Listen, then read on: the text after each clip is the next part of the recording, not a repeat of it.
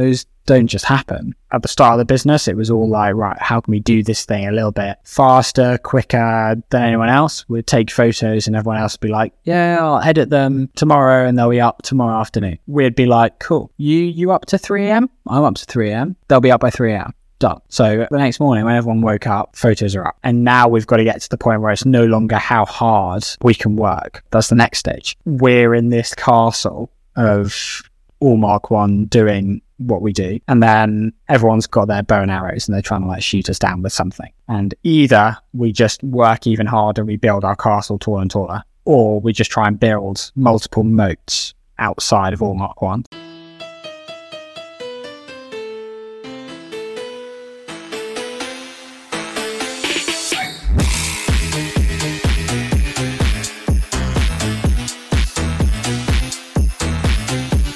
Hey, what is up?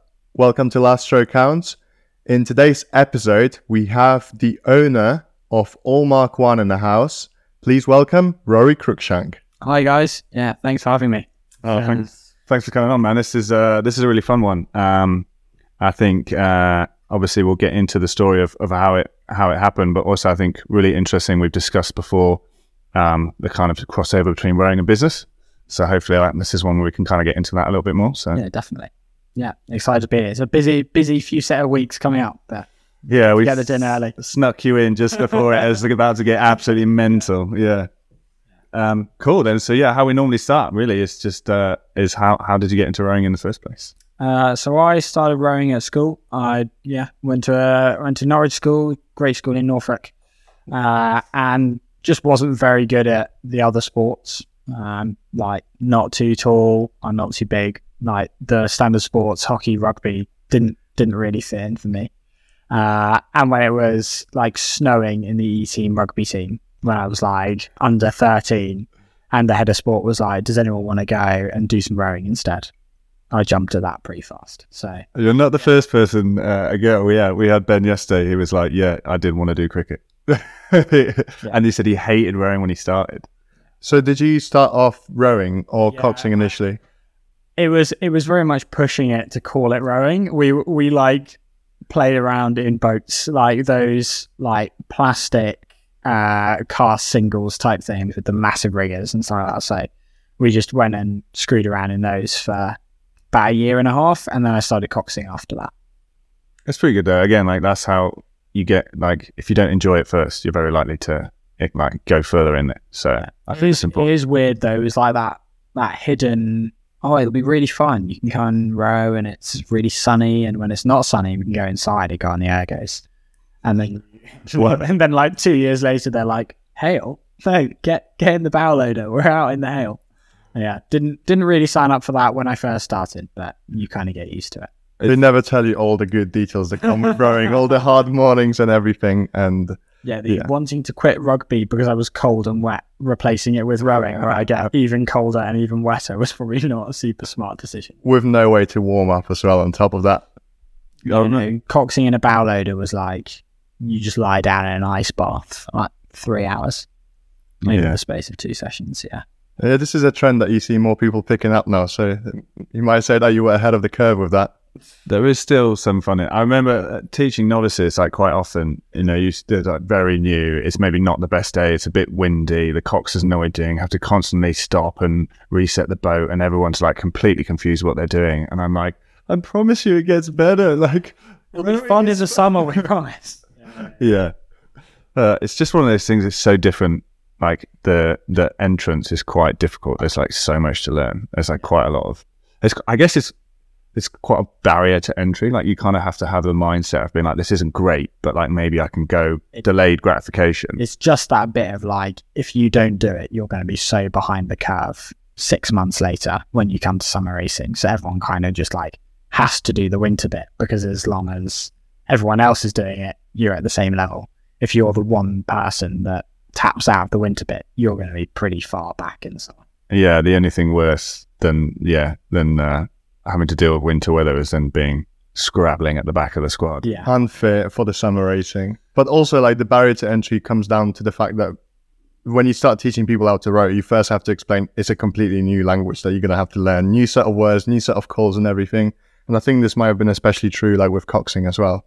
yeah, the whole like, I I never really caught onto it a huge amount. Uh, I'm sure when I was like 13, 14, I was trying to use all the correct words, but actually I kind of realized once I got to about 16, 17 that just speaking to everyone like your mate, like not trying to do it in a very specific way or not trying to do it the perfect way, tended to get better results out of the athletes and out of me as well. So, like, yeah, I, I'm trying to I'm trying to think of a good way to explain it, but it's it's just one of those things of like everyone kind of sees Coxie in videos or especially like American Cox recordings is like a very like controlling type of way of doing it and you like elongate your words and stuff like that. But actually I thought I always found that just speaking to them like normal people. There's Yeah. at the end of the day, they're just like your mates. You go and hang out in the pub afterwards type of thing. So I think you've got to play to your strengths. Like, uh, you've got to go with what you did when we were teaching Cox. It's like, obviously, to give them examples, you kind of need to pull up some videos. Quite often, they'll be like quite polished, quite aggressive. Say a Henley final, something like Harry Brightmore Henley final, amazing, but like incredibly polished and aggressive. Um, and then you would have a Cox like, like, that's just not me. Like, I'm not, I'm not aggressive. I'm not going to get loud. And you're like, no, I don't want you to copy. Like, I want you to like kind of take examples, but then you do it your way. And like some people, very calm and controlled. Other people that are aggressive. Like you have to like play to your strength. it's it's pretty coxing when you're just training is pretty boring. Like you do a lot more watching and a lot more like Mm. understanding than you actually do speaking.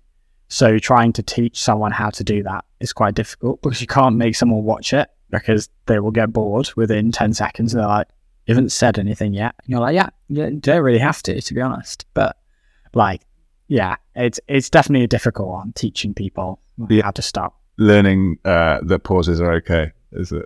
It's a Yeah. fun one. Just like when it's like constant scream of stream of consciousness. Like no, no, you can you can can- give them five strokes to. You can you can stop. You, you've told them to do something for ten strokes. Count to ten. Let let them do the whole thing. Yeah, you don't have to say something literally every single stroke. And then also another funny thing is like listening back to like coxing recordings, but not from racing, but from training. And it's like, yeah, tap tap on, do, do this, do that. Like, there's not like a lot of action all, all packed in one place. Like, Pretty boring. It is pretty boring.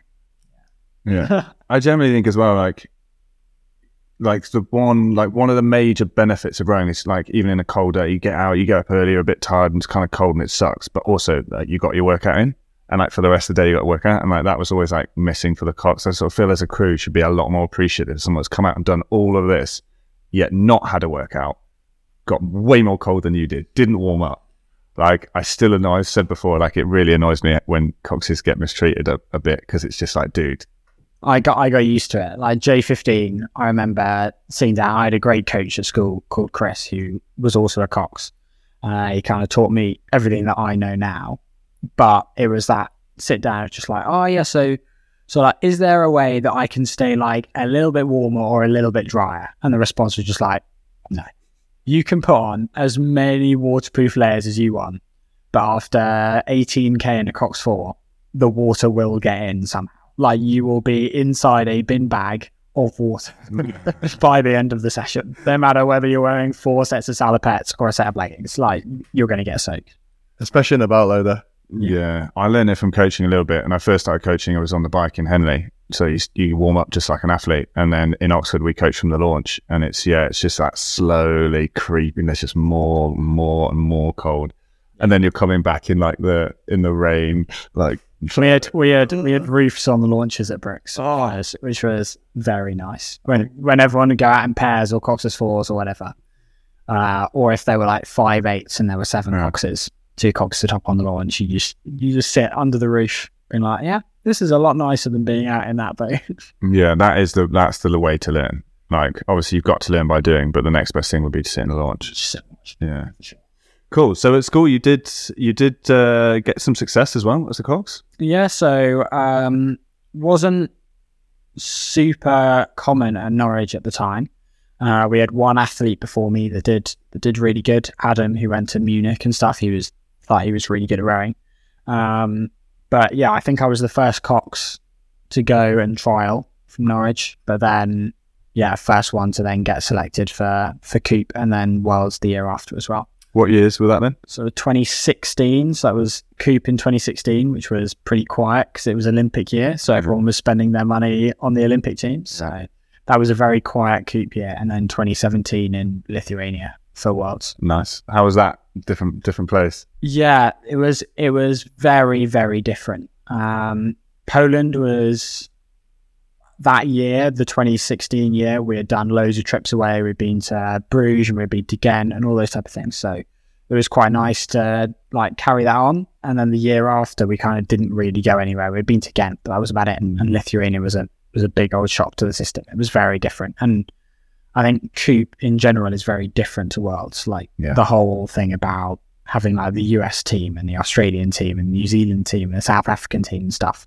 They're big teams and they turn up in force. So it's it's quite nice to have like that type of race where usually international races that most British people go and do is like Ghent or Duisburg or something, which is still a relatively small event. when Yeah. It comes down to it.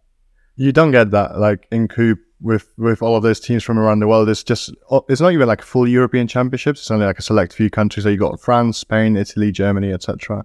Yeah, Oh, there's Germany. just raced Italy. Germany was still banned when I went, went to Coupe. Why were they banned? I think they sent like their junior worlds team Oh. to Coupe or something, and that's like against the rule. So when I was there, they weren't allowed to race. I think they're allowed to race now. I think they're they're back in now. But yeah, So funny thing about that Coupe, I actually watched it live. I happened to be in Poland at the time on uh, on Lake Malta, yeah, in Poznan. it was good. It was it was hot. It was really fast. We were in this like Wintech International with aluminium riggers. It was a pretty heavy boat at the time, but we were like flying in that boat. I did in 2010. I did the Cox Four. We went to Belarus, which is like time travel. That is a weird country. You can't even fly there from the UK. So you fly into Poland and then get bussed across. And even though they knew it was obviously the World Championships and like there were buses of rowers coming over, they were still holding everyone at the border for like four hours, just like flexing, like we're in charge here. Um, but yeah, so we went and did the Cox Four, and I can't remember what country it was now. There's a photo of us somewhere. Someone turned up with a wooden boat like a wooden Cox Four. And if they'd been in the other heat, they would have made the final. They missed out by one space in, in the in the hot final.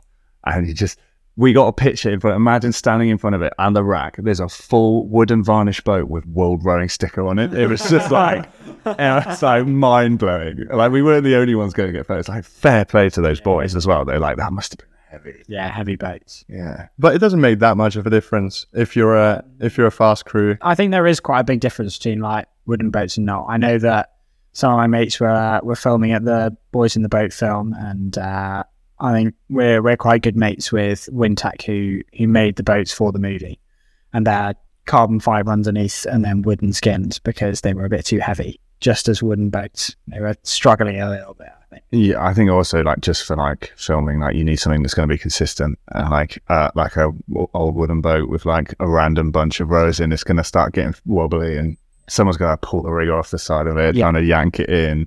Yeah. Yeah, that's cool. I, I heard about that as well. I thought that's pretty cool. I thought it was like a wooden. I thought it was like a vinyl sticker. I think the top was a vinyl sticker, but I'm not sure about the. It might have actually. That was cool.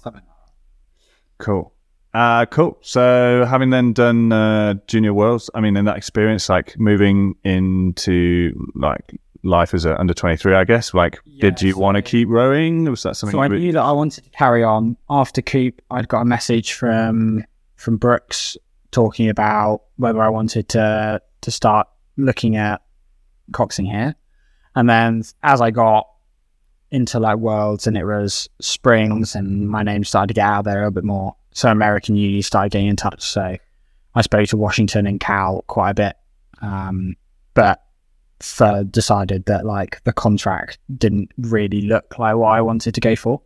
Uh, and Brookes was kind of where all my mates were going. I remember us being sat in Lithuania in like the big crew room, uh, and we would all just like watch one Brookes video, one Washington video, one Brookes video, one Washington video, just like trying to decide where we were all going to go.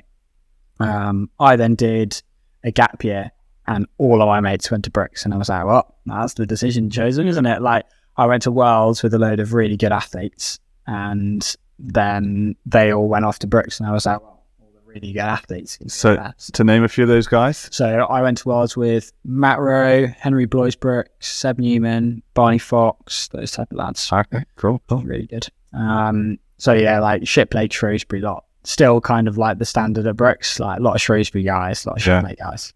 Um, and then yeah, took a gap year out, was a boatman at Norwich School, kind of stuck around at home for another year.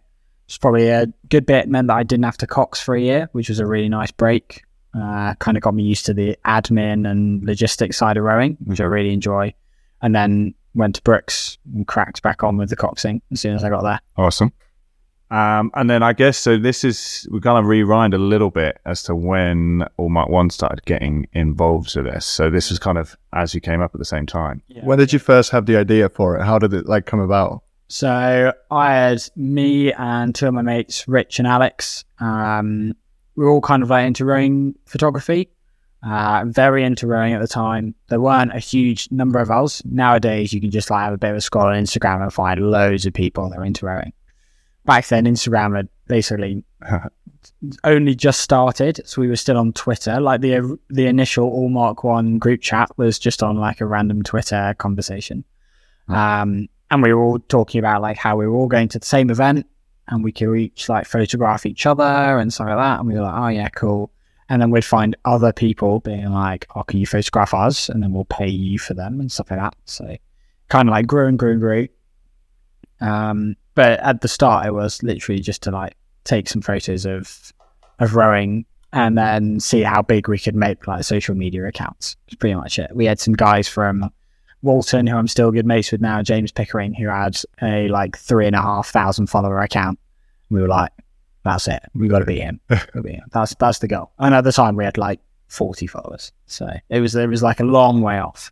But it was it was that like constant just strive to try and beat the next biggest person, the next biggest person. That To was, stick stick with that at the moment. sounds like the the rowers mentality kind of being um, ap- applied to other ways, which is like what we were saying about business. Chipping away It's pretty well. it's pretty savage. It's like I'm very competitive and I'm not very good at holding that back in the business sense as well. Yeah. Like we we went in and undercut everyone by 60, 70% on pricing because we could and because that was would make us the most competitive. Yeah, and like we could have gone in and undercut everyone by 10% but that wouldn't have been as hard hitting as what we did. And it's kind of the same way that we do now on a completely different level. We've kind of done the complete opposite now. If you're in an industry where you can come in and undercut someone by 60%, it probably means that someone's been operating on their own for a bit too long. So that's the free market. yeah very Yeah. true and it's, it's the one thing that we keep in mind oh mark one all the time is like we are now like the biggest rowing photography company in the uk we're, we're one of very few but the prices try not to change as much as possible we've done one price increase in eight years now That's pretty good considering how expensive and stuff have gone up. Yeah. and it was only when we had to register for vat as well so that was, Yeah, yeah. was a big tough one You got to do what you got to do. And just to put into perspective, so you went from like having 40 followers in just a few years to now having over 15,000 on Instagram. Yeah, I think we're at like we're nearly at sixteen thousand now, but it was it was very slow for the first two to three years. It was very much finding our feet. Like we'd take like five photos at national schools and be like, "Cool, that was really successful. We'll have five Instagram posts." Yeah. And then we went to Henley and we just did the junior cruise and stuff like that. I mean, It's like growing and growing and growing. And now we are the biggest team at Henley and at schools and Henley Women's. And we try and do every event and cover absolutely everyone Yeah. because now we're at the size where we can get away with that without losing quality.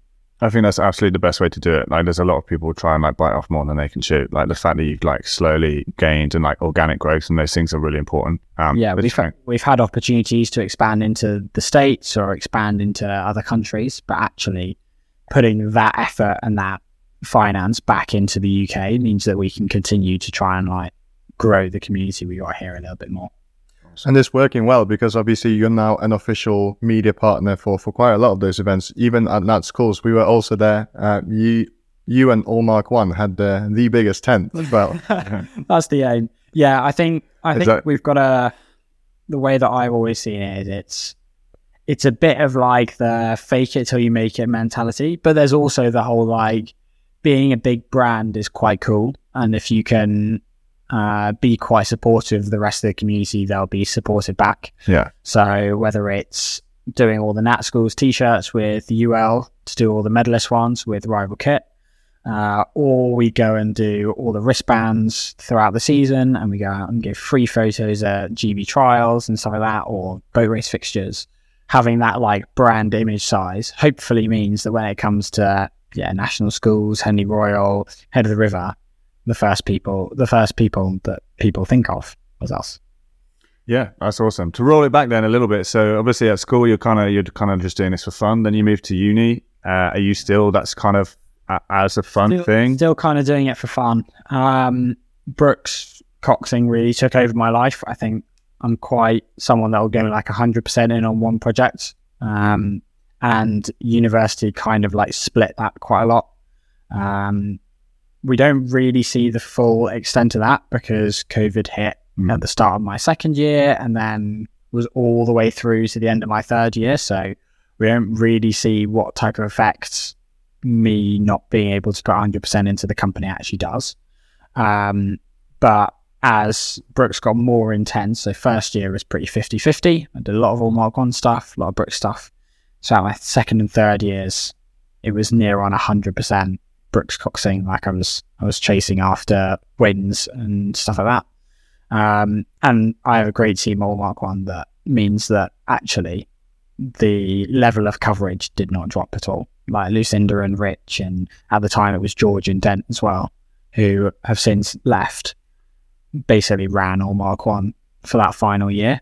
And that made a big difference, especially at Henley when I'm out racing five days in a row. Yeah. Being able to know that the coverage is going up as normal made, made a massive change. And obviously, that speaks to probably the way that you run the company as well. The fact that people tend to gravitate towards working with other people that they like and that they can trust and respect. So, if you were able to sort of like trust your team to run such big events when you had to, to go off and do and do your thing, that probably speaks to a lot to the company culture that you've developed that AllMarkOne. speaks a lot to the people that we've got in the company as well. Like everyone is equally as competitive and like well driven. Um, no one AllMarkOne is a slacker, which is really really impressive. Um, and I think it's it's one of those important points for the business. The way that we look after our staff is dependent on how well they work and all that type of stuff. So I think I've said it in a video before, but each photographer gets paid depending on how much they sell. So it kind of helps promotes. So same with me, but helps promotes everyone to like get the photos up a little bit quicker and make sure the photos are slightly higher quality and they're edited right and they're easy to get access to and Instagram posts look good and stuff like that. Like it's all it's all about like trying to help push people to just make it like one percent better every single time. So this is this is exactly what I'm sort of thinking that when we talk about when when you how rowing crosses over to business, essentially you've made it a performance based, Yeah. and that's if there are benefits to performing better, exactly the same as in rowing, then you're going to want to perform better. And then if you're starting with people who have that mentality, that's like the perfect melting pot. I, I also think it's like we're trying not to make it a unconditional requirement, but uh, yeah, I think that's the right word. But like at the moment, everyone that wears AllMarkOne has rowed or has done some sort of rowing in the past. Lots of them to a very high level, some of them not to a high level. But I think that like little bit of having an interest in which club is which and Hmm. what type of boat are they in and all of those type of things just helps us in the grand scheme of things. If we started pulling in random photographers, that would probably help the business side a little bit more. Like they'd be a bit cheaper. We could use them a little bit more Hmm. easily. Those type of things. You kind of like pick them up and drop them off because they're able to do loads of different things. That side of rowing wouldn't be done as much. Like you, you don't know whether you're sat on a start line taking a photo of Eton or Eton Excelsior, and there's there can be sometimes quite a big difference. And it also speaks to like the mindset of uh, the people that you employ at your company as well. Because if you all came from like sort of this similar origin point, which is rowing and training hard and turning up when you pushing when you don't want to, working with your team, I'm sure that all like translates on top of that as well. Yeah, I think. Uh, well, I mean, it's the same with Roget. You know, we've I've tried employing people who aren't rowers, and especially when you're fixing equipment, it's just so difficult to have that feel. Um, quite difficult to have that conversation of just like, so what what are you feeling? And then they explain it, and then you kind of understand exactly straight away Yeah. what what the Yeah. is. yeah, things like that. Um, but then also, like again, was for a similar thing for us. Like part of expanding Rogia in the last couple of years um, is about kind of being being uh, a business of rowers in rowing, which I think um, is makes a lot more sense to people, or is a lot easier to like get behind. Because it doesn't feel like it's just this random company with these random people It's about coming in to take your money. it's It- about supporting something that's also going to support the community back. Yeah. I think that's quite a big part. Is that yeah, like it's all about oh yeah, if you if you buy photos from us, and let's say you're a big school, um, for example, like we've got a lot of big schools that come buy lots of photos at Nat schools from us, and you can sit there and be like, yeah, yeah, your your total bill was was this, but actually about half of that money is probably going going to go to us going to photograph three of those guys at Junior Worlds and three of the girls at Coupe and then one guy, one girl at the Home Internationals and all that type of stuff. And it's like that money kind of stays in one big circle. Mm. And then over time that'll then get fed back into GB trials or whatever and those type of things. And it's it's quite important that everyone at AllMarkOne keeps that same like that too. It was quite easy just to like start pulling the money out, but that doesn't help the community grow anymore. Absolutely, and that's and that's a big part of this podcast. It was like we're sat here going like, there's there's a lot of people in Rome with a lot of knowledge, a lot of experience, or with their own small businesses, and like fantastic stuff. But there's not necessarily like a platform to get it out there. And like if we can help everyone help each other, um, then like like you said, like grow a community and like just being out on the circuit this year, like talk to other people about new ideas. Like we we talked a little bit. I'm sure we can talk later about like different regatta ideas and bits and pieces like that. And like it's it's a different, you know, it's sort of one of us kind of thing. You know, like you're a rower, you're in the gang. You you under you understand which events run well, which events are not running so well, and um, all, all those type of things. Like it's it's one of those easy ones of like if you've been there and done it, you can probably understand it a little bit. And then some of you can you can always like teach, but as long as that like base level of understanding is there, I think it makes our life teaching photographers a lot easier. Yeah, definitely.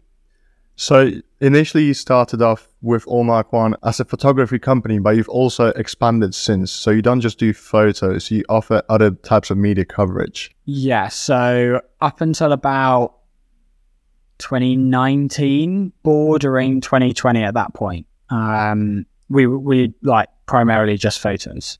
Uh, Lucinda, who works at AllMarkOne, uh, started doing some like little video projects here and there, and they started doing really well. But that was very much like a, a hobby based side of it. We'd go and we were kind of doing Instagram Reels before Instagram Reels and TikToks were a thing, if that makes sense. So Yeah. just like we just post like a short video clip, uh, and then that'd be it. And Instagram wasn't super happy about that at the time, as in like they would do just as well as our photo posts, whereas now video posts do significantly better. Yeah, I think people forget like Instagram was all it was photos.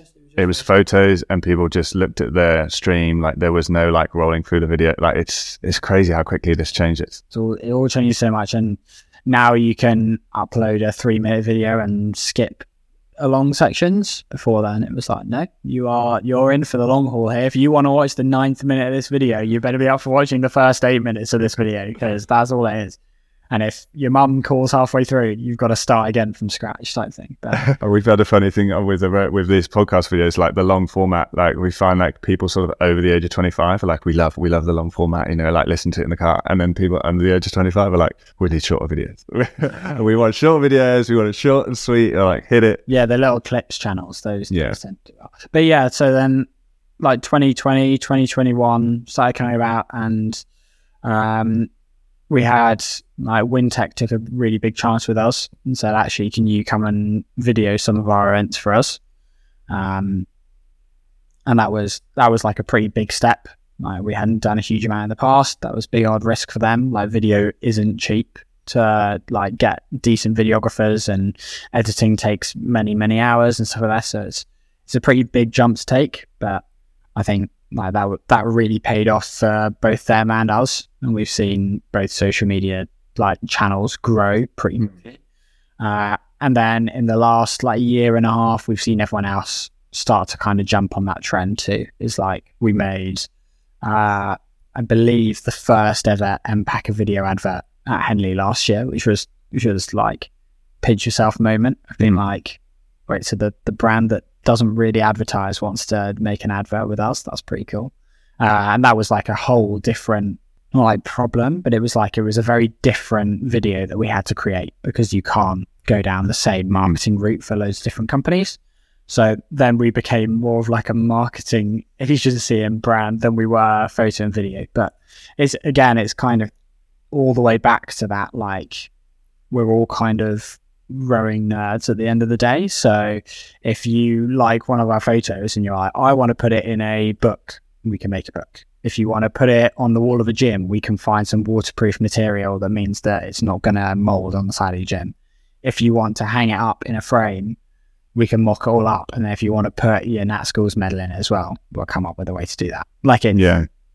we're we're not like super spread out, but we're no longer the niche of like, oh no, we take photos, and if you want the photo, you can buy the photo. We can now do anything else. Your fans are rowing. Like that's the important thing. Yeah. Like that's like that's like the people we've wanted to, to talk to on this and stuff. Is like you said, people are in it. And like again, like going back to saying Wintech taking a chance on you, but like that's another thing about being part of being in the industry, being like one of those companies, like getting to know people, doing the circuit with people. Like you want to like you want to take chances on people who are like you feel like are on your team already. Yeah, and it's like it's that unwritten rule in rowing that some outsiders that then move into rowing don't really click straight away with, but it's that like unwritten rule of you look after me, well, we'll really look after you back. And it's that that happens all the time, whether it's just like that, yeah, I know that this one job is quite a lot, but the rest of the year will pay itself off like three times over if you give us one shot at this. Yeah. And then it happens like both ways around. Like someone will be like, yeah, I can't get this many photos right now because my budget at this club does not stretch to it right now. However, give me a shot. We'll see what happens. Three years down the line, they're head of rowing at some other Mm. place. Mm. And suddenly, like that, like 150 quid of photos that you gave away in the start. Yeah, yourself everyone- straight away. everyone moves around a lot, and like we've had the same thing with, with servicing. Like people have come in, got us in with one job, and then they've moved to three or four different clubs, and they've they've kept us going. And like on the one hand, like uh, it's fun, like having like not just doing the same thing. So if someone say, "Oh, but can you?" You know, I know you don't really need to do fix that equipment, but there's something wrong with that. Can you have a look at it? Like the other day, my um, uh, a friend of mine uh, uh, has the gym in Henley, Toby Garbett, has got the health and wellness gym that the, the Leander guys now train in. And he was like, I've got two treadmills that don't work. I was like, well, I mean, I don't know how to fix treadmills, but like I've got a toolbox. So we just pulled it apart and found the problem. I soldered some wires back together and stuff. And like, we got it going. And like, number one, that's if you've fun. got if you've got like a I don't know Land Rover Discovery that's broken down, call Tom. oh God. no. Replace a turbo for you or something. well, I can see cars as well, but I'm, I'm pretty busy. But um, yeah, on the one hand, it's fun to like have a different challenge. Um, and I've had the same thing as you. Like, there's clubs where like the budget hasn't stretched or whatever, but like when you're trying to maintain a standard and you and you want to make sure the equipment's out there and there was yeah the same thing like when we went back registered that meant the clubs that weren't back registered were paying like 20% more so i would just take the price off and i'm doing it for less but like again like being like saying like being in this industry knowing people because you're not just like a nameless faceless company they remember that you know it's, it's a it's a really big part, and it's it's the same as what we did when yeah when we went VAT registered and the prices started going up, and then interest rates and all that type of stuff, i- inflation started going up, and everyone that's been booked in with us beforehand pays the same price that they did before Yeah. because it was such a big jump. Them not only trusting video content, but also us to produce video content uh, as like a group of kids that that like just like, did it for fun, Mm. and we were like, yeah, but we we think we can probably sell you more. Like we can we can sell more of your stuff by making some videos, and that that was like a pretty big jump that might seem to have paid off. So I think loyalty does pay off, but I think the other reason why outside companies might not do as well is because all rowers are insane, and we can just spot normal people a Oh, mile off. it's just a we're a different breed. yeah, you can you can tell like you scroll through like videos. My yeah yeah you just you just like keep scrolling through social media and you're like yeah I tick quite a lot of those boxes. Yeah, that's, that's not good. Just have to like listen to a rower talk for like two minutes, and like if you, they're, you- they're easy to spot. it's a can spot different them a language. mile off. Yeah, and even if they're not talking about rowing, you can spot. I remember being back at uh, at Nat schools, and um, I hadn't we hadn't we haven't done events for a while. We've been focused on other things this year. We've kind of come back into it, and just remembering like, oh yeah, like this is a place where like you're absolutely fine to just walk around in just an all-in-one, like like in a normal in a public. I remember I had when I finished rowing, like going to a public gym and being like, I can't just train in like Yeah, an yeah, all-in-one and a ripped t-shirt anymore. like I have to look presentable. You also can't just like drip liters of sweat on the floor without anyone being like, "What are you doing?" Uh, yeah, I had at one gym I went to. I remember they had signs on all the cardio machines saying like, "Please don't use this equipment for more than fifteen minutes at a time." And I was like, "What are we doing here? How am I meant to do my ninety-minute ergo? Fifteen minutes? What the hell? This isn't a gym." Yeah, we're different breed. That's real. yeah, yeah. And I think I think that's that's really key. And you find some people that join the community jump straight in straight away, and we've we've got a few people like that. Not at AllMarkOne, but that work with us. They've kind of, you know, they've kind of like stood on the sidelines for I don't know six months and been like, okay, the only way that I'm going to make this work is by like becoming one of them, and then they kind of like jump in 100. percent It it pays off straight away. That's awesome. I mean, so that I mean that kind of leads into, like you said, um, it just kind of happened. You getting into video and things like that. But how? I'm very interested to find out how was did you feel the transition moving from a company that does photos and videos to a brand? Like, was that a conscious move, or is it just kind of organically? it was it was slowly becoming one um but it was never really like conscious we'd always kind of just do what we think was cool at the start uh, that was all the way up until about 2021 and then um as i stopped coxing as i as i left coxing it was a bit like right we're gonna we're gonna give this like as much as we can. Hmm. the entire team got behind it and it made it, it made a huge difference whether it's just like brand awareness and everyone kind of understanding us.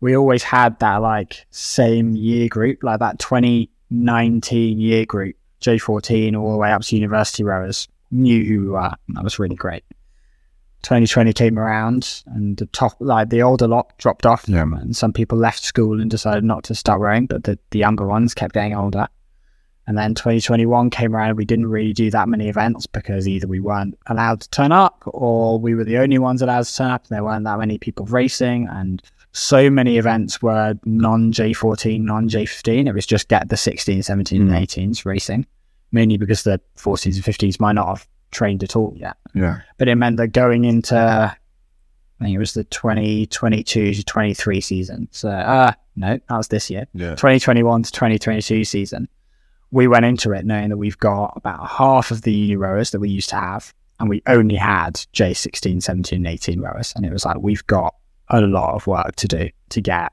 14s and 15s back and the other half of the university rowers back.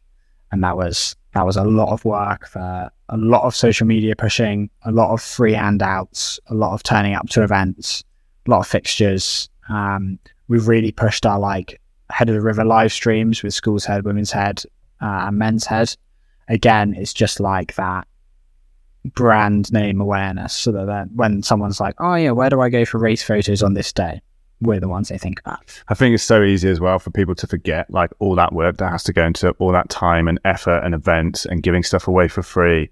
And it's not necessarily anyone's fault because that isn't a sort of posted front. But like when someone says like, "Oh, this much for a photo," you're like, "Dude, like so much has gone in like- to be able like- to bring you this." Yeah, sadly, when it's like I'm trying to think of a, a really good example. So, so you look at we went to Bedford Amateur Regatta, and we're we're selling photos from there, and the photographer's getting paid for his stuff, and the rest of that money from AllMarkOne is actually paying for GB April trials that happened like the week earlier Hmm. that we've got to fund somehow. Um, and then that's also funding the random shoot we did for the boat races that we also cover as like a social media side because it does great on socials Hmm.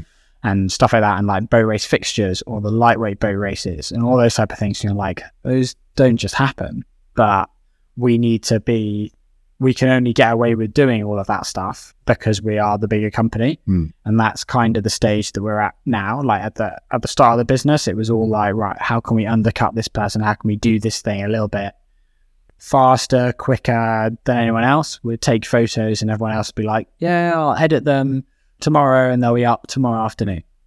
We'd be like, Cool. You you up to three AM? I'm up to three AM. They'll be up by three AM. Done. So at eight o'clock the next morning, when everyone woke up, photos are up. Hmm. Now you listen to that and you're like, flipping out, it's a very long time to wait for photos because then we were like, well, okay, everyone else has kind of caught on. So why don't we edit them and upload them between the gaps in the races? So you see a race go past, we'll edit all the photos, upload them all, and then the next race goes past and we'll keep doing it. And then that's now caught on. And we're like, okay, right, that's the that's the next stage.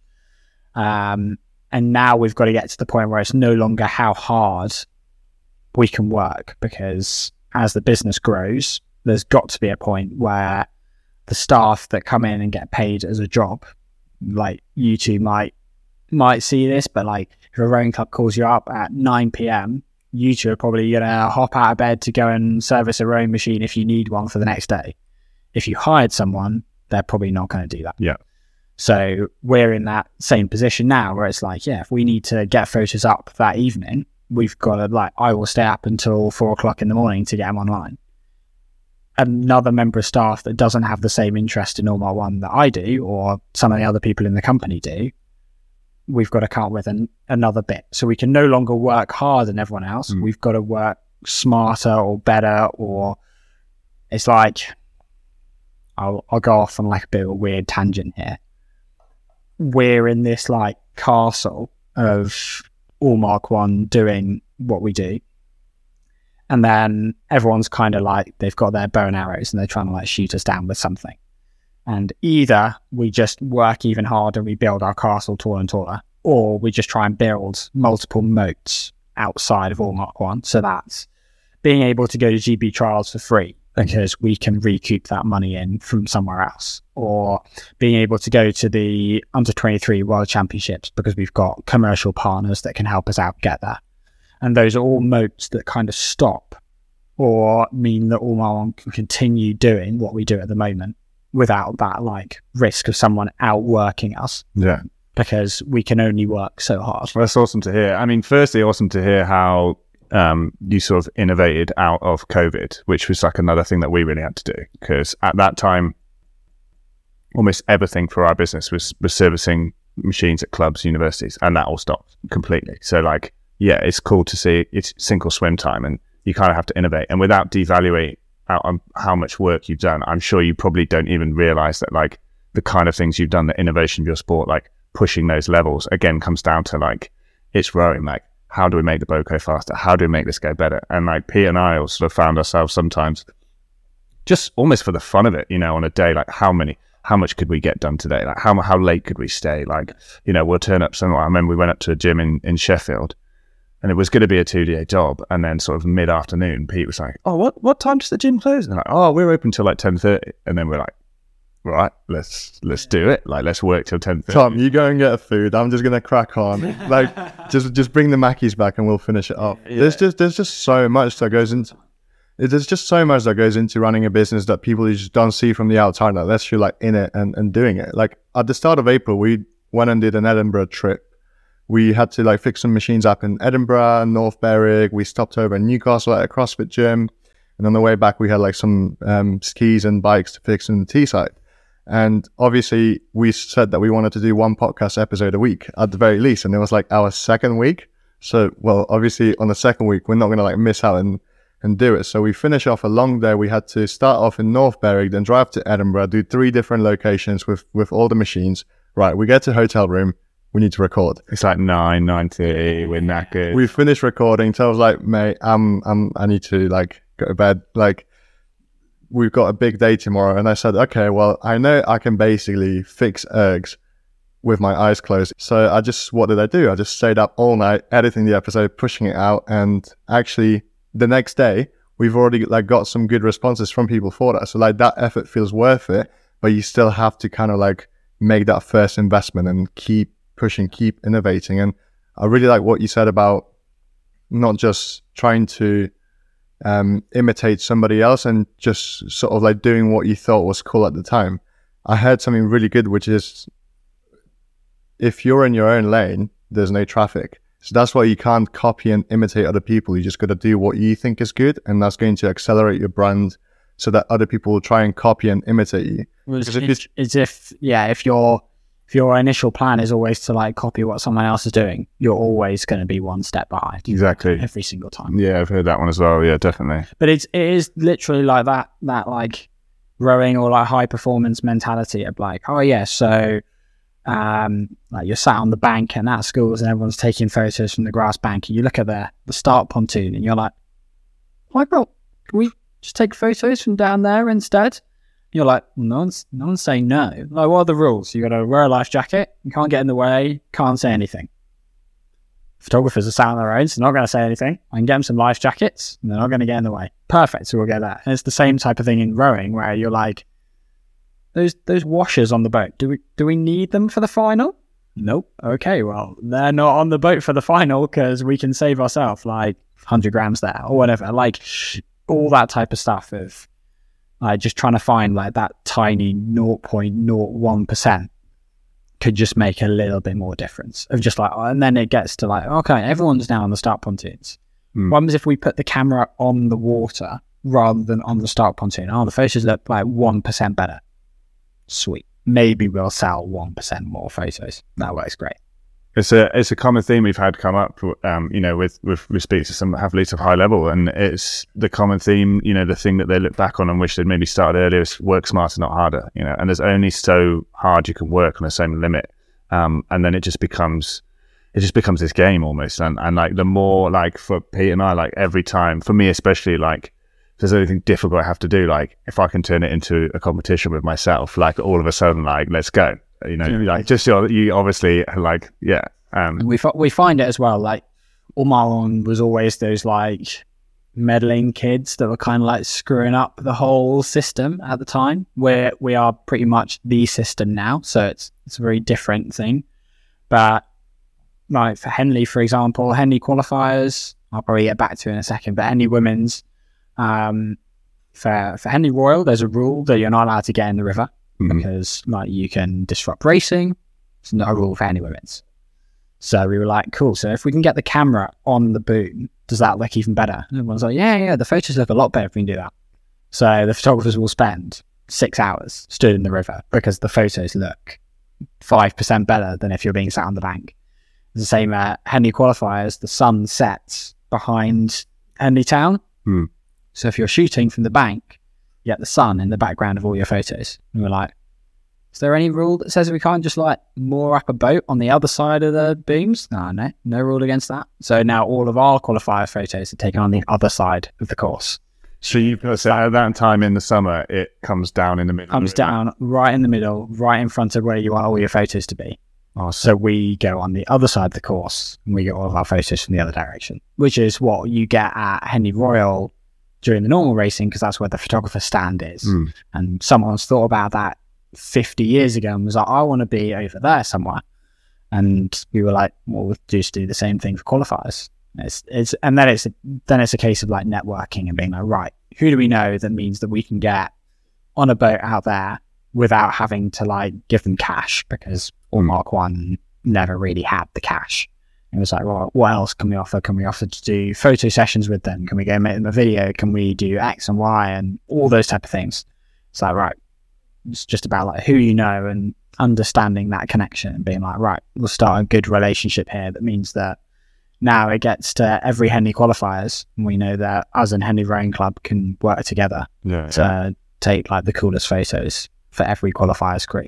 I also think it just makes the job so much more fun. Like I just, mm. I just can't like understand why someone would do a job and not try and push push the boundaries. I think that just makes it so much more rewarding. And sometimes you get things wrong, but that's innovating. You know, sometimes you, you might get in a position like that photo was crap. No, okay, s- scratch that. We've we've done this Yeah. far too many times, so yeah, I've been, Yeah. been in that position a lot.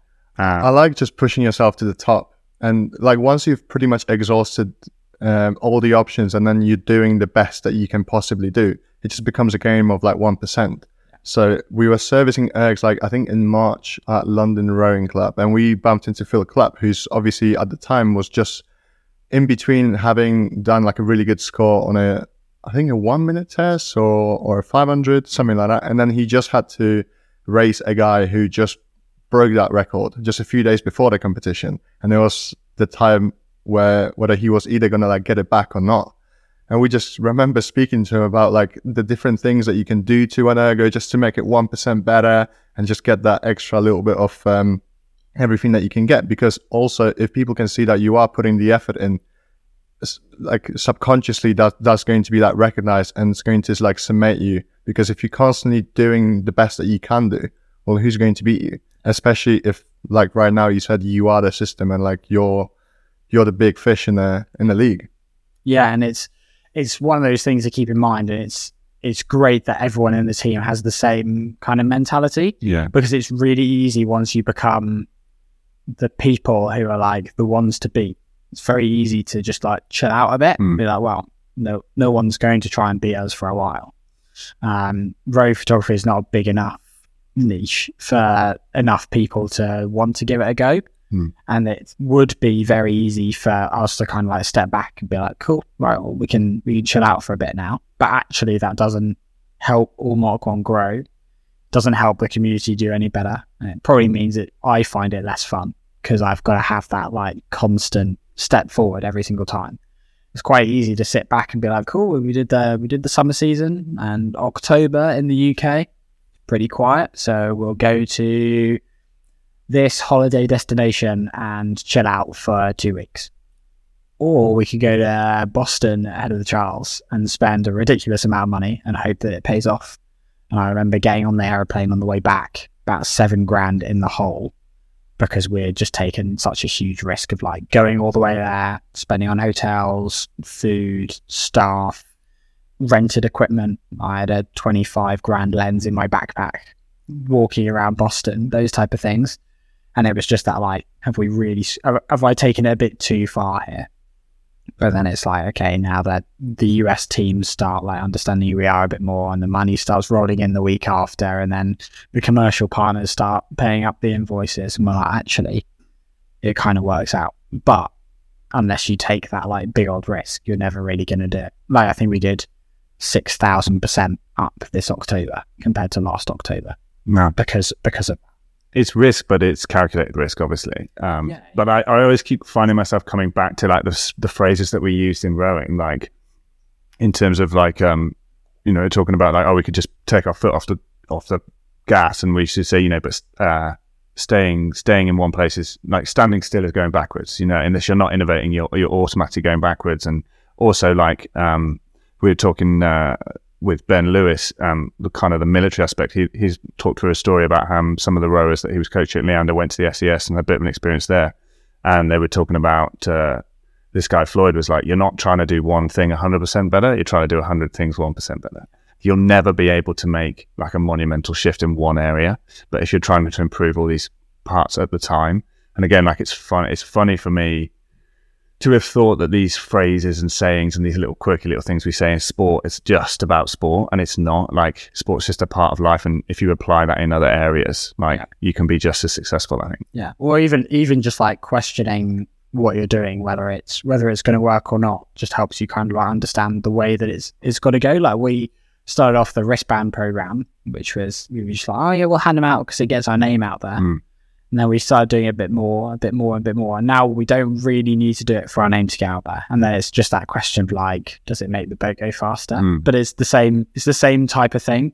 It's just like, right, now what what thing does it actually give to AllMarkOne? And you're like, right, it gives us like continued brand image. It gives us like something cool that people come up to us and want to try and ask us about or something. It gives us business opportunities for work for future ones. We've now done our first collaboration wristband with Unbreakable Female Athlete and JC over there. And it's like, now it's become more than just like, oh yeah, we want people to buy our photos. Hmm. And it, now it's just like a super big thing of like, right, it's, it's a legitimate part of the business process of AllMarkOne every single year. Yeah. I think it, I, I think it's absolutely amazing and and really great to like see that kind of also energy being pushed out in, into the rowing world. So, for example, after I finished my career, I stepped away for it for a few years, and I I tried engineering, and then I just couldn't also like stop thinking about how I could integrate that back into rowing because from the outside, it, it sometimes can feel a bit stale, especially when it comes to innovation, especially like for the technology aspect of um, of what rowing looks like. So I think it's really amazing to like see Fireblad uh, appear in rowing, and obviously like other people like cementing their will to improve rowing Yeah. up to the highest standard possible. Yeah, you, you tend to accidentally find everyone else that kind of feels the exact same way. Like we can be sat at Met Regatta and I'll go from speaking at a tent with you guys Hmm. and like two minutes later I'm like uh sat chatting to someone about how we can integrate like live timing into Four's Head live streams and stuff and you're like, okay, well that's that's a good one. Then we go like two more meters down and then we're talking to someone about a new footplate that's coming out for a boat and we need a video for it. And then we go in two meters and it's the same thing every single time. It's like actually there's probably 150 people that have walked past in that process, but the people that are like into it and want to try and make something a little bit better tend to automatically find themselves and each Yeah. other. Because you're generally you'll be the first ones there, the last ones left. the guys we, pack. were, we were the last ones out of Nat schools this year by a long way. Oh yeah, Long way. we stayed quite. We stayed what to about last races, yeah. but not much. Not much I think that. I mean most most people do, and then we get to the very end and we're like, cool. Now we hand out all the medalist t-shirts or the medalist wristbands because I screwed up the t-shirts this year, but we'll, sort about that. And then uh, then the photos have to go up. Then we've got to do an Instagram post that's got to do well because it's Nat School's Sunday. Like that, that's a big of- for social media posting, so that's got to go well. And then we've got to make sure that everyone's got the right amount of gear and all the rented equipment has to come back because that goes back off to the rental house. And you're like, okay, racing finished two and a half hours ago, and we are still sat at the finish line in our cars, sorting social media posts and video editing. And we have to split all the video footage between everyone so everyone could edit something if something hmm. happened and all that type of stuff. And it's like, okay, it's it's a pretty big operation now. It's no longer someone takes some photos. Here's my camera. I'm going to go home. You'll see the photos tomorrow. See you later. I've got to catch the train with everyone else. yeah, So now they're like, right, the photos are done so that everyone else on the minibus on the way home, refreshing the website, Mm. sees their images in the next four minutes. yeah, yeah. That's awesome. Talking of big things as well, I, I like to mention obviously the big old picture up in Leicester Square. That was that was pretty cool. I I'm sure lots of like media people probably dream about stuff like that. I never really have because I'm more of like the business side than the media side. I can do the media side, but I'm a business owner. That's kind of that's kind of where I come from. But that was that was pretty cool when I first got the first email, and I was like, okay, right, this this would be quite cool, but we'll see. And then I got an email being like, okay, it's it's going to be on this day. I'm like, okay, not really sure if it will be, but but sure, like that's a Coca Cola advert they'd be replacing, so it probably won't. Yeah, And then on the day, got another confirmation email. I was like, okay, I still haven't told just everyone believe it. at all. Uh, literally, it was like me and then my mum and my sister were in London already. And I was like, okay, well, you, you can turn up if you want, but I'm not getting your hopes up. Like, I haven't seen the video. It might be really short. They may- like it might be on a collage of like 150 other clips, and then yeah, like 11 o'clock on a Monday rolls around, and we just had this like massive. Try to think where it's probably like 45 meter wide video of you know Kyra doing GB trials. And I was like, yeah, that's that's pretty cool. I'm sure a lot of people would pay a lot of money to be on that wall. Yeah, that's pretty cool, Marco. And do you get, do you get, do you let yourself enjoy some of these moments? Are you still sort of wrapped up in it? Are you, and we sort of talk to people again, like another sort of common theme maybe when they look back is that they say they wish they'd sort of maybe turned around a little bit more and been happy with where they'd come from and Yeah. not chase that next step. This is the thing, yeah, like standard competitive mindset. Mm. Like I'm just not happy, and that's that's the really difficult part is to be like, yeah, like my my friends get annoyed at me quite a lot about it. Um, because I'm like striving for the next thing and the next thing and the next thing. And they're like, have you, have you thought about like what you, what you just did? Like we went to Nat schools and we had like the first, the first time we've had like a proper sales stand and we came away from it and I was like, oh, I probably would have changed like the Saturday finish line photos. And they're like, dude, like we had 10 members of staff and we had like the whole stand and we met so many people and so many coaches came up and said hi and we met friends and families and all that type of stuff. And I'm leaving being like, it's one thing we did yesterday afternoon, probably could have done a little bit better. And we have to have like meetings about that type of stuff. I can see, I can see Pete smiling. Yeah. Yeah, this is this is kind of how I feel on the inside about like every every single time we do like a podcast or a video or even like anything to do with Rogear, just The tank, we're get, getting those pixels. Just this needs to be like three percent shifted to the left. This isn't quite centered. This looks awful. And to to the unsuspecting eye, nobody else can kind of like spot those differences. But unless you are striving to be pushing yourself to that kind of level, you're going to be falling off your game. Yeah, but it's it's what we have to do. It's like we look at. I was on a on a phone call. This is this is like classic me working. I was on a phone call discussing a photo book with a client at nine thirty p.m. Mm. on Thursday. Like they were just like, "Yeah, I'm free at nine 30. I was like, "I'll be free at nine 30. Uh, I was chatting to them, and they were like, "Yeah, yeah. So this this photo is really cool, but I don't know why." I'm like, "Oh, because that one was taken with a 20 grand lens. Hmm. That one was taken with a one grand lens. And he was like, I can't tell the difference. I just know it's cooler. And I'm like, yeah, we can tell the difference. You don't have to tell the difference. You just have to know it's a bit better. Yeah. Because if you line them all up at Henley Royal, we all sit in the exact same spot. We all take the exact same photos. Our photos have to be that like one that stands out. Doesn't have to be for a specific reason. Maybe it's because we captured the image when all the blades look like they're in perfectly in time, which we notice when we do boat race stuff. All the non-rowing photographers they really look for stuff like that mm. because they're like, I don't know, what I'm looking for. I've got a photo of a boat and there's there's eight blades. You can see it's Cambridge. You're like, yeah, but one of them's square, one of them's feathered, one of them's just hit a wave. Like that doesn't look like a cool photo. It just looks like a photo of a Cambridge boat in some massive wave. Hmm. Um, so like when you then look at Henley images and you're like, right, that one it's got a slightly blurrier background. The lighting looks a little bit better. The quality's a little bit sharper. And that's why like when we sit there and we take a photo with yeah, like a 20 grand lens or a five grand camera. And we've got cards that work a little bit quicker and we got more batteries. That means we don't miss as many races and all those type of things. And it's like only us notice that Mm. most of the time. You'll find some like mum or dad that's, that's a big photography geek. And they're like, I've noticed you've got this. And we're like, cool. But most other people are just like, it's just a cool photo, isn't it? Like, and you're like, yeah, it's just Right. a cool photo. Yeah, like we'll be coming back Friday of Nat schools and like, like should we should we move the this like that bit out? Like should we like maybe the like, sliders were in the wrong place? And like it doesn't matter to anyone else, but like that's kind of what makes the job fun and like that's what makes in- innovation fun. And like again, like with servicing, you know, I've been doing it like Pete's been doing it a good few years now, but I've been doing it what for 14 years or whatever. I've been doing it eight, yeah. and we'll get to a job and like maybe I've explained one way to Pete and he'll be like, why, why do we do it this way?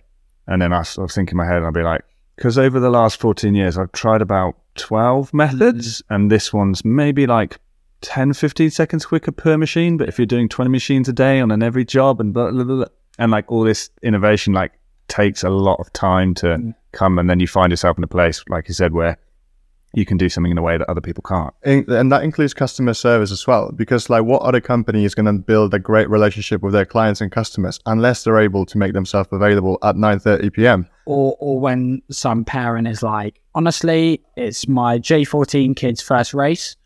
I know he goes to this school. I know he was in a boat with four other lads Yeah. and they had two blades. And I was like, Ace, I can find you the photos. That's that's totally fine. Or like a dad walks in and goes, I've got two daughters. One of them's in one boat, one of them's in the other. Don't know which like I don't know the boat numbers. I don't really know them all, but can you find me the photos? Well like, yeah, yeah, what what club are they at? Don't know. What colour are the blades? Oh, perfect. It's this one. and you're like, right, okay, there's there's a little bit there that's like most people know exactly what they're looking for and they go and find it. There's like the one one or two few people per event they're like, "Oh yeah, can you help me with this one?" And we're like, "Thank God we've got a little bit of knowledge of that happened and that mm. happened," or "Oh, we're looking for race 65, but it wasn't there," and you're like, "Yeah." Well, when we were sat there, we heard that race 65 was postponed and it got pushed to this time, so it's in this folder. I'll move it back over, or something like that. I think that's also cool because we kind of live in a world where, like, you know, oh, if the computer says no, you know, we can't do it. Like, no, no, you know, it's not on the, it's not on the list. It's not what I do. So, like, yeah, it's it's also quite rewarding to have someone turn around. Like, we went to a gym the other day. We did all their ergs bikes and stuff, and he's like, "I've got all these soul bikes," and I was like, "Well, I've never fixed these, but I fixed the ones over at uh, like Cavish, no, GB ones down at Hammersmith." So I'll probably take a look at them, and then like by the time we left, he's like, "Right, I want you in. Like, we're going to do these," and like have you ever fixed like a barbell? I was like, yeah, I've taken them apart a few times. I know what to do. It's like, right, come back and get them done. And it's like, it's awesome to kind of just, um, then you then you build a relationship and trust with your customers, and like you said, and then they come back again and again and They, again. they know that you're not going to sit there and be like, yeah, yeah, you need to service your ergos once every three months. And they're like, "D- do we? Do we? Or do we? Do we not? Like, Yeah. trying to get money out of it. Yeah. It's the same type of thing with us. And we're like, cool, yeah, you should should buy some prints for your gym. And they're like, cool, well, this big photo here is um is 150 quid. And we're like, yeah, but you're going to put it in a gym, so like, you probably don't need that super glossy, super high quality photo yeah, we do these ones for 40 quid Yeah. because every year you're going to want to replace the whole set with the next year's lot.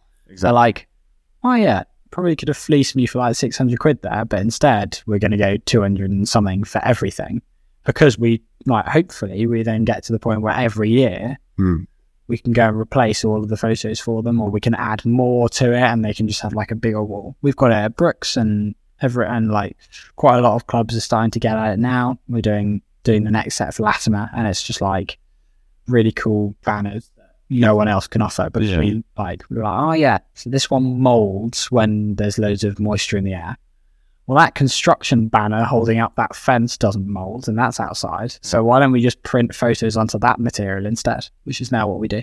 Yeah, definitely. It's awesome. And like, yeah, being able to like do what's best for your clients is is really good. And like, okay, you haven't got that much money this year, so let's just fix what's broken and we'll come back next year. And like, yeah, like being like being a human. And we have like so many clubs, um, you know, where now uh, I'll just say, you know, can I come Friday? And they're like, yeah, no one's at the club. Here's the main gate code. Here's the door code. Send me the invoice when you're done. And like that feels nice to be trusted in that way. And then obviously you want to you want to like respect that that reputation. But then there's also times where you get a phone call at like 9, 10 p.m. from somebody up in St. Andrews. Not to name call you Al Sinclair, but he's got a problem with his dynamic. And then I just see Tom just drop what he's doing and just like spends the next half an hour on the phone telling him how to fix like a faulty part. Yeah, because that was my work and my you know reputation. That was something that a few months before we'd gone up and fixed, and and whether it was a faulty part, I think probably a faulty part or not, but you know something had gone wrong. So you know it's like I'm, it's you know it can take like the phrase when it take a lifetime to build a reputation and a second to destroy it. So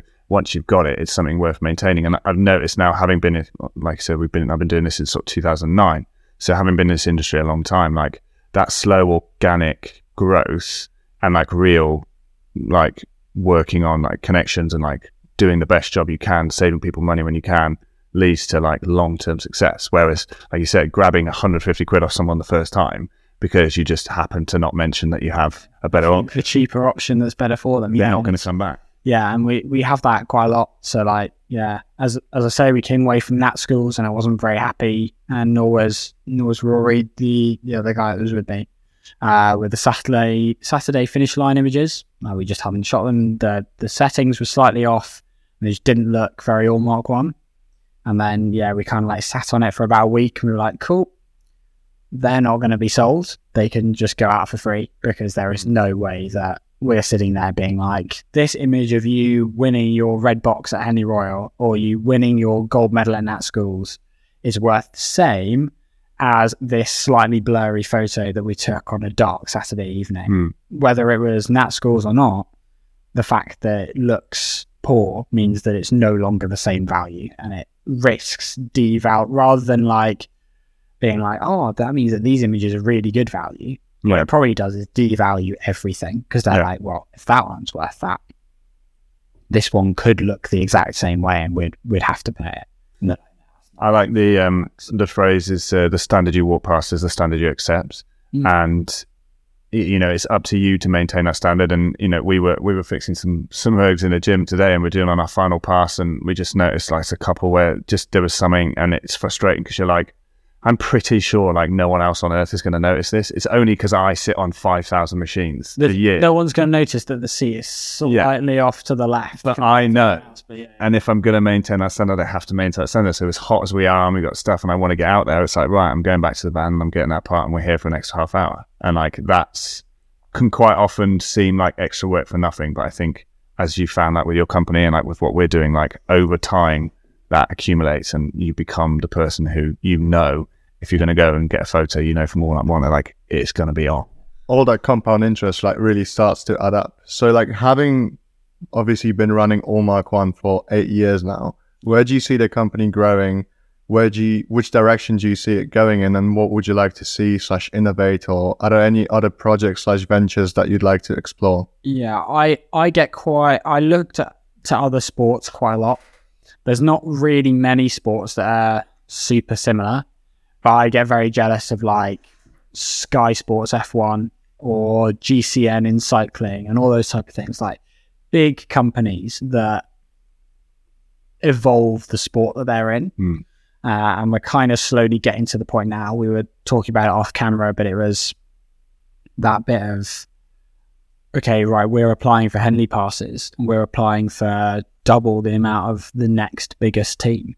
And we're like, okay, so how on earth do we work that through in the future? And it's the same thing as what Sky Sports had to deal with. And it's like, okay, yeah, so every other broadcaster is bringing one presenter, and Sky Sports F1 wants to bring six presenters. And you're like, okay, so we need our own space and we need like this plan and this plan and this plan so that we can continue doing it without affecting everyone else. And we're slowly getting to the same part where so at Nat schools, we need like our own area because we're a big enough team. And I think we're going to get there soon with with the likes of Henley as well, where it's like, okay, we're working with so many people that actually we need to have a AllMarkOne base here where possible.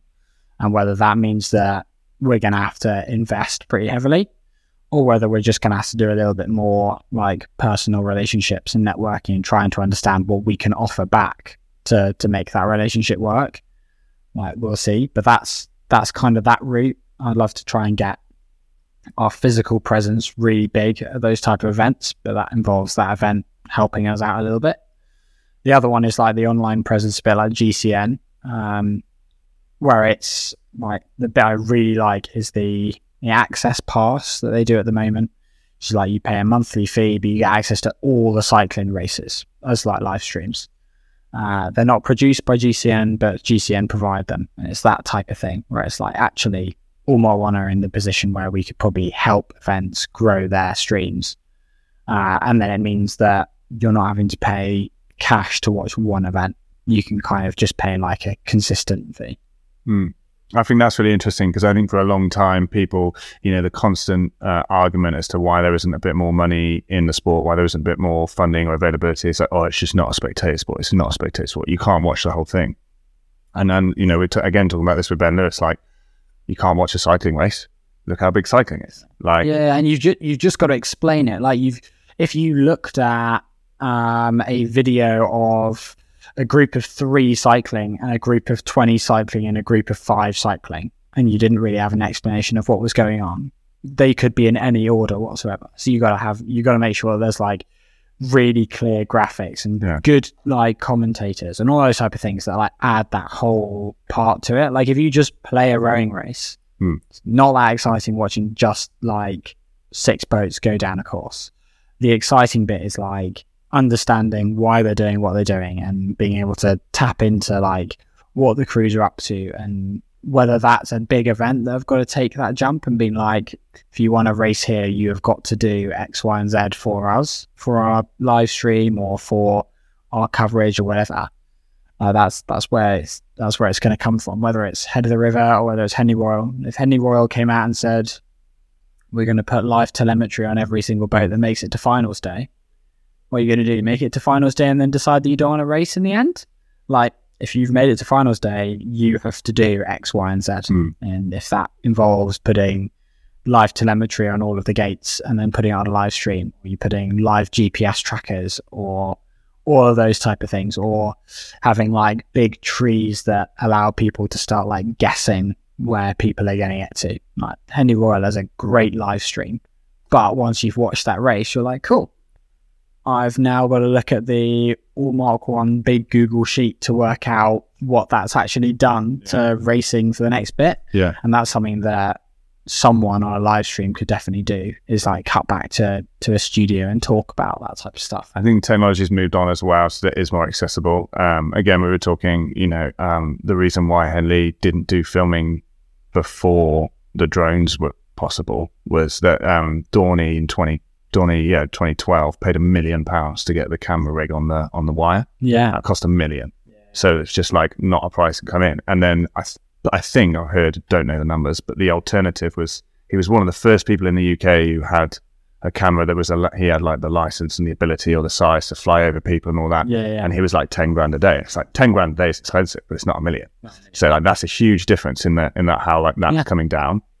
Because I think that's really interesting. And again, like talking about the commentators, like that's the skill of having people in place who can understand sports. So like there are some sports, like you say, for for the for say cycling Tour de France, like having someone who can explain to a layman without also sounding without also like Coming being used, yeah or being useless for the people who know what they're talking about you know i might not you know for me football's not the best thing and sometimes I'll, the, the match will be boring but like if i sat there with pete and pete will explain you know i'll be like there's nothing going on and he's like no you know they're testing they're you know they're like this is a game of chess that's going on and sort of explain it and you can actually start to understand the same goes for rowing you know on the face of it it's just people going mental Yeah, if you just if yeah, if you've got a commentator that's not massively in the know and you watch a crew do like a big old push and then you're like, Oh, well they they've died and the other crew's coming back and you're like, No, that they've probably finished their push and Yeah. they're waiting to do the next one. Like it's stuff like that and it's like, okay, you, you just need someone knowledgeable to to commentate on what you're looking at and we try and get that at all of our head of the river live streams. And I think that's like we do it with one or two cameras, a bit like we're doing here. Yeah. Like our head of the river live streams are this level of like like polish of like we don't have wireless cameras up and down the course. We have wired cameras on like random points at imperial college House that we can Mm. get to with an ethernet cable. Um but then we just try and add to it with like the commentary or we try and get like some decent results up and we push our photos those type of things. the content's more important yeah you Yeah. can spend as much as you want on providing it but like if the if the meat if it's not there Yeah, if you, if you just watch the boat go past, you might as well have just been like filmed by your mum and dad from the bridge. yeah Like the whole point is that it's it's got to have a little bit of extra with it somewhere. So I think that's that's really important. awesome so good Good. Yeah. So apart apart from doing live streams and hopefully being the official media partner for Henley Royal in the in the next in the next few Maybe years. maybe one day. I, th- I think we're I think we're probably still a long way off that conversation. But yeah, hopefully hopefully at some point that'd be really good. Well, if you if you guys keep improving like you do, then improving. I'd I'd love to be. I think that would be that would be something that would be really special. It's like that official status that we have with some events allows us to shoot a little bit more and it allows us to take slightly bigger risks at those events. We saw that in Nat schools last year. We weren't official and we brought six people along. So we were official and we can afford to bring ten people along because that that like level of risk is is decreased. Um, and that's that's kind of something that we're working on now is that like relationship with specific events being like right okay we can if, if you can give us this one title that you're not paying for and hmm. no like doesn't really have any value to you it adds so much value to us so we can probably try and make something work. Well, hopefully with with like constant innovation and, and striving to like be the best with like every event, it's it's going to happen. So, hopefully so. are there any other things that you'd like rowing to potentially adapt that you might have like taken from other areas of business or other Yeah, I guess I guess like we kind of mentioned it off camera as well, but it was like that sponsorship side of sailing is really easy to to try and get in on, and rowing really should be starting to do that type of stuff too. And I think sometimes there's there's a chance that rowing kind of undersells itself quite a lot when it comes to that type of thing. And either you go for slightly too small of a company or you go for a slightly bigger company but at the wrong price point. You kind of underprice yourself so much that you come in as not very important. And it's one of those things of like you can uh, I'm trying to so like Sail GP has only a few tens of thousand followers more than World Rowing. So it's it's not that much bigger in terms of like social media reach.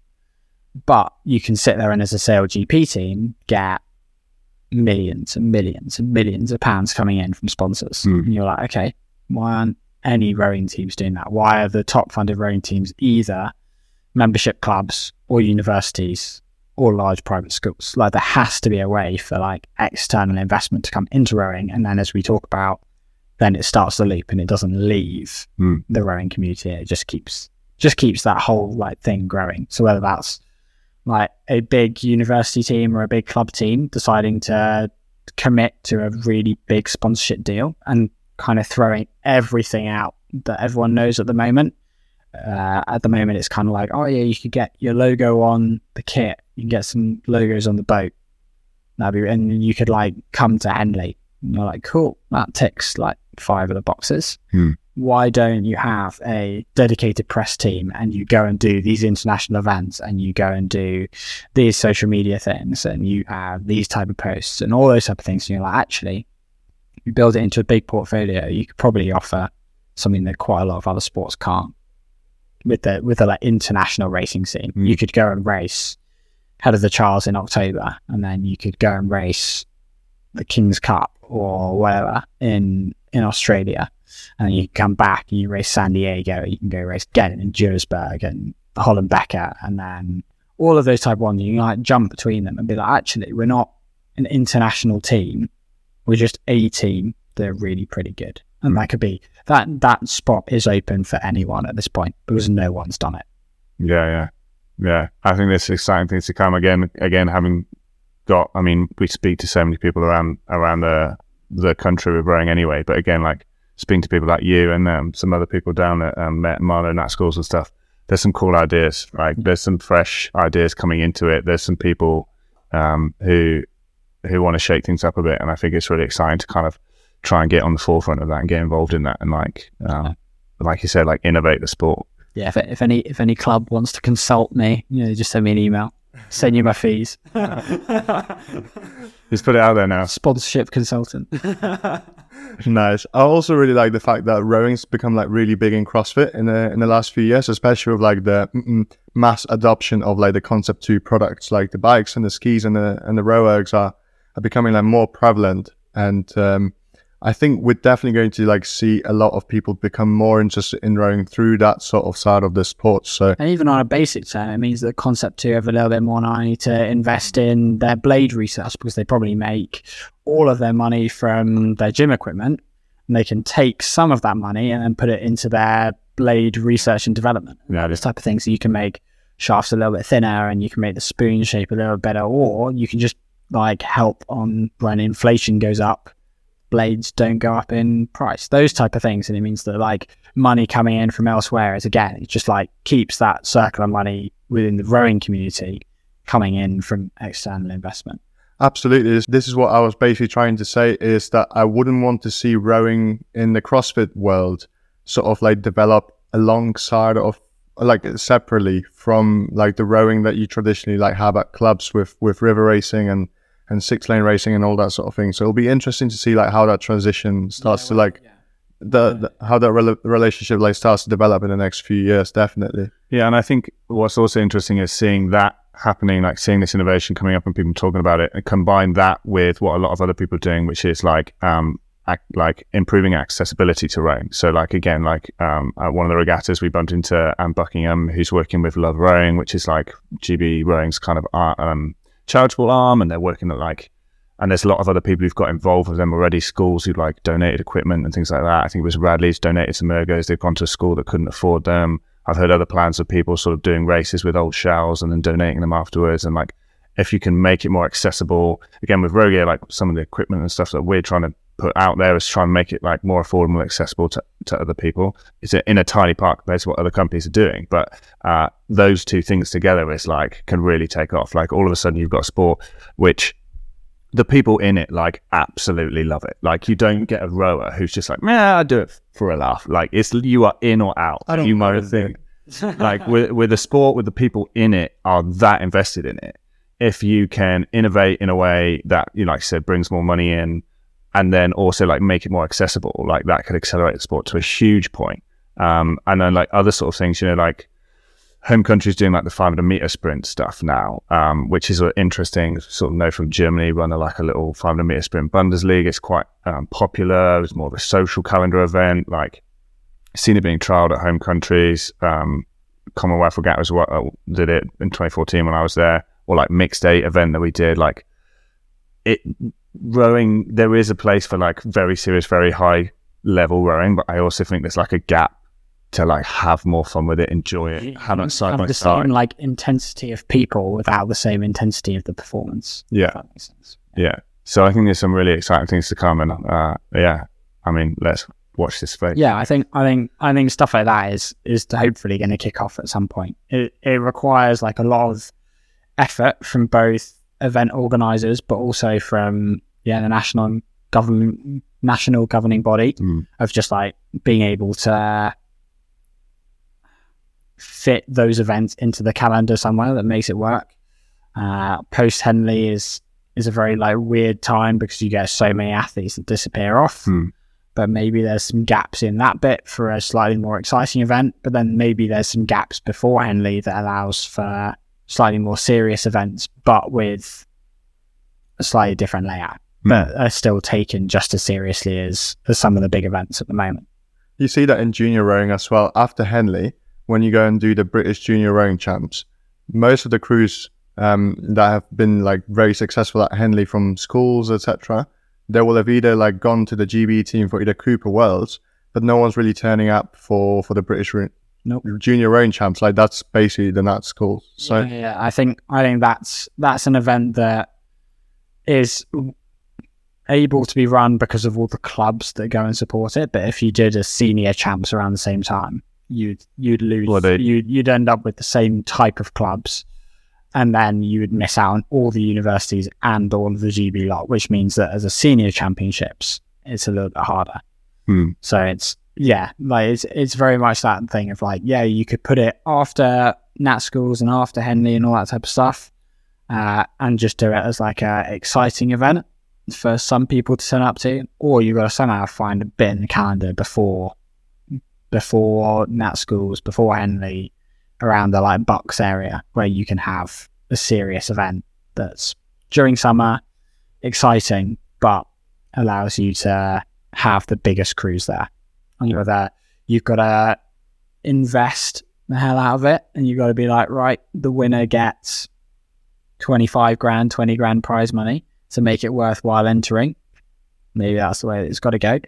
Uh, that's kind of how a lot of big events start. Mm. Not in rowing, but in lots of other sports where you're like, okay, the first bit there's going to be this prize money, and for the first four years, anyone could come and enter it, and after that, the fifth year it's hundred quid to enter, and the sixth year it's two hundred quid to enter, and it keeps going up, and then the prize money keeps going up accordingly, and then by the end you can be like, right, it's ten grand to enter, but if you win, it's four hundred grand of prize money, and you've got you've got crews that'll be like, I'll take that risk. That's a pretty good risk. That's kind of what they do in golf.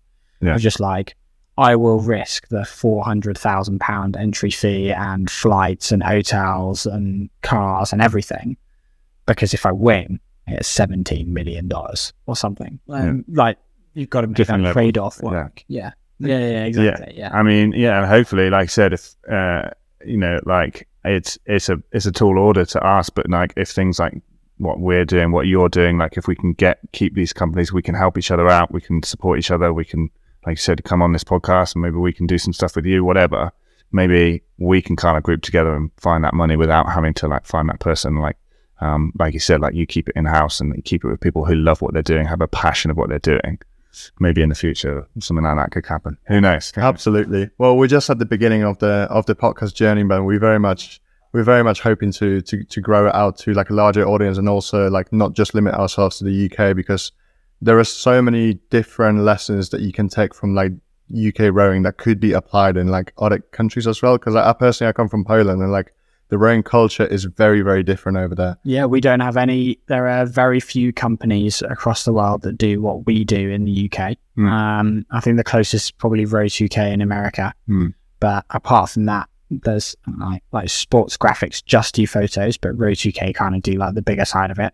There's actually not very many countries in the world that have that like one brand that will go to as many of the events across the year as they can. Plus, they do the videos and the social media side and the when we do a Henley draw tree on Google Sheets, whatever, like all the tiny little things that add to like a total rowing brand or a total media organization.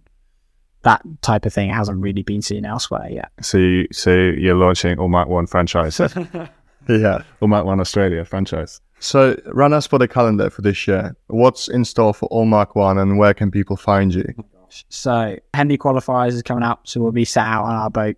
Uh, we might do some. We've done a few events where we've videoed time trials as well and sold the videos. So we might do that at Henley qualifiers, uh, and then it's Henley Royal, and that is when we've got the entire team there. We'll take all the photos as normal. Uh, we sometimes hop on with launches of crews and those type of things, and we can get some really cool photos down the course. Awesome. Um, and we do all the boating stuff, but also the video team will be there, and we're working with a lot of people this year, so that'll be really exciting. Um, then after Henley is where we're kind of in like a bit of a unknown stage at the moment. Um, some events that I know that we'll do will be GB France. We'll go to GB France because that's based in the UK, and then we're just waiting on British Train to choose whether we're able to go to Junior Worlds, Under 23 Worlds, Coupe, and Under 23 Europeans. And then Home Internationals fits in around the same as Under 23 Worlds. So it's all kind of one one big group there. And then it starts chilling out a little bit. Um, the season will start again in September, but those will be some events here and there. Uh, so hopefully, if we can line up, I'd like to go back to America in October and do Head of the Charles again and just try and take it to another level than we did last year. Wicked, that's awesome. So I guess I've just got a few quick fire round questions that I wanted to ask you. Trying to. Um, what's your favorite boat type and why? Ah, boat boat type is hard. Okay, so like the first one that kind of springs to mind would be would be the Cox Four. Like uh, the, both of these are going to be Cox boats, of course, because I am. The first one that springs to mind would just be like a Cox Four because I've raced the, the one time I did Henley really really seriously was in the PA in the Cox Four. Uh, I did Junior worlds in the Cox Four and Coupe in the Cox Four. So there's there's more of a like good space in my head for that boat than I think most Coxes have. But yeah, I've got the BUCS record in the men's eight, so I think the eight still takes that. Yeah, that was a five thirty one. That was pretty quick. Wicked. So what's the favorite rowing venue that you've visited or competed at? You can have two answers if you want. That that is a hard one.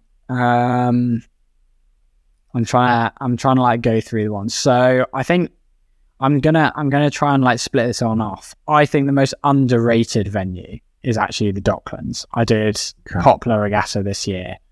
Uh, I went and photographed there, and I think that venue is just very underused and under yeah valued by the UK rowing community.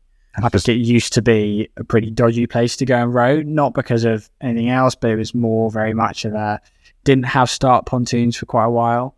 Uh, didn't have buoys for the first hundred meters of the course for quite a long time, all that type of stuff. And you're like, actually, as a rowing venue, it wasn't very good. But now, like, it's got a full course, great start pontoons, etc. Like that, that's very undervalued. As for where I've raced, it's it's difficult when you're when you're talking about favourites. It's going to sound weird, but Nottingham has a mental tailwind on a good day, and that can make racing on it really fun. Yeah. So I'm Um, gonna, as much as the course can be pretty horrendous, and when it's a headwind, it might be my least favourite place in the entire world. When you got a 20 mile an hour tailwind down Nottingham, So like once every six years. yeah, yeah. If, if that. I'm not sure. I've, I'm not sure I've been lucky enough to ever see a, a nice tailwind. I know No. once, and it was pretty good. Every other time, uh, had it twice. Uh, Nat schools got called off one year because the tailwind was too high, and then the other one was BUCS, and that was that was like spot on speed. Nice. That was good. Nice. Uh, there's one other I always ask as well, um, which I always find quite interesting, is if you could go back to when you first really caught the bug for rowing. If you could time travel back and see that kid, what advice would you give him about rowing or about business? That's a that's a really hard one. Um, I think, I think it like weirdly as as we mentioned earlier, of like me not being very happy with where we are at the moment. It would actually be to go back and just like reassure and be like, actually, the people that you meet are probably going to be the most important part of this. Like I know that, you know, a third of all athletes that raced at Brookes in my final year won Henley. I think it was probably more than that. I think it was closer to half, and I wasn't one of them. But actually, that doesn't really detract from like the big part of it. Or like went to Junior Worlds and came second in a B final, and everyone else was like in an A final. You're like, yeah, result was a bit was a bit off. It doesn't really detract from like the people that you then met and the the connections that you have and then the relationships that you then build because those guys and girls have gone off to do something pretty special too. Mm.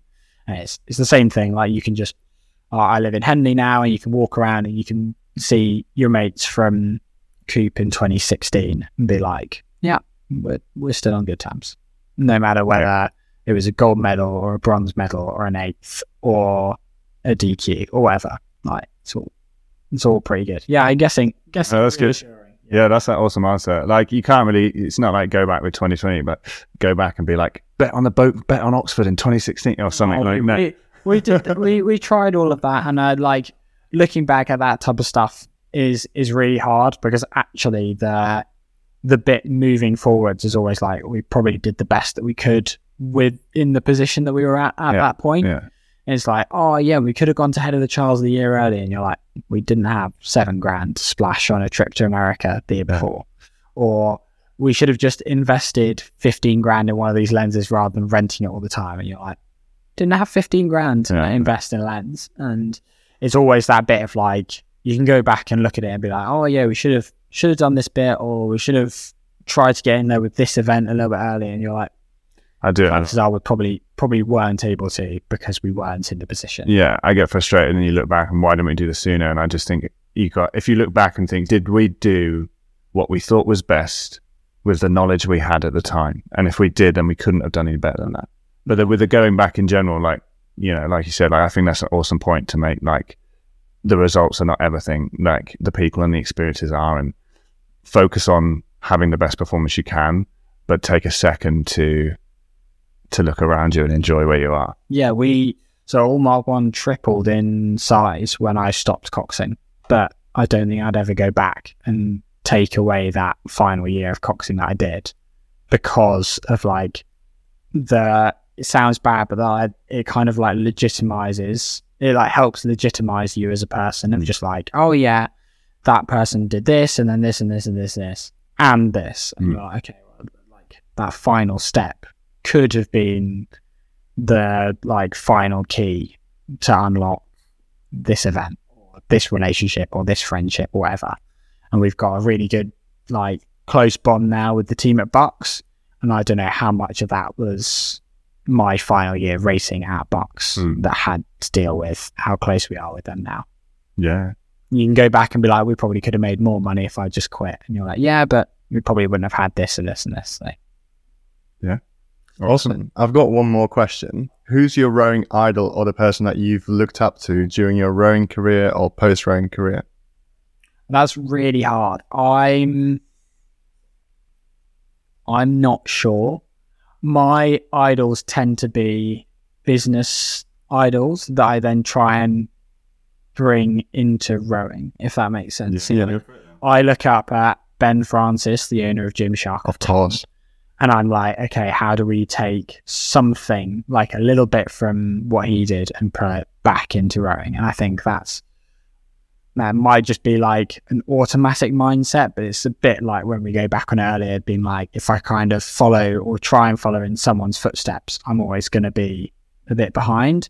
Whereas if I take what someone else has done, not in rowing, and try and put it in, maybe I can be the first one to do that. I think rowing's so into as well. They say like the people who find rowing as 14 and that's all they do their whole life. So to, to find things outside of that is Yeah, rare. and pull and pull that back in, whether it's yeah, so like there's there's Ben Francis from from Gymshark and uh like there's there's a few others like I've got uh there's a big car modifier in Milton Keynes called Urban Automotive. This guy guy called Simon who runs that and yeah, look up to him quite a lot as well. Of just like and again, just someone that's kind of like disrupted the community they're in and then built a whole new set around what they think is a good idea. Um, trying to do the same thing here. awesome. Wicked. Rory, thanks so much for coming on and, and having a chat with us. You were actually one of the first people that started supporting the podcast from from like the first from from the yeah from the first episode. We could just see that like um you were following closely like what what we did and like just really appreciate the support. So it was great to obviously like meet you for the first time on Nat Schools and uh, let's see what we can what we can do in the future and let's see how Rogan and AllMarkOne can hopefully help each other. Yeah, awesome stuff. Cheers. Yeah, Thanks it's for having been- me on. Yeah, yeah, awesome. Thank you, for, thank you so much. And uh, yeah, I'm sure we'll see. Well, we'll probably see you on Saturday at Marlow. But uh, yeah, no, hope, hopefully everything goes well for summer, and fingers crossed you get those those GB events. Yeah. I think that'd be awesome. Awesome. So on that note, easy there. Cue the music.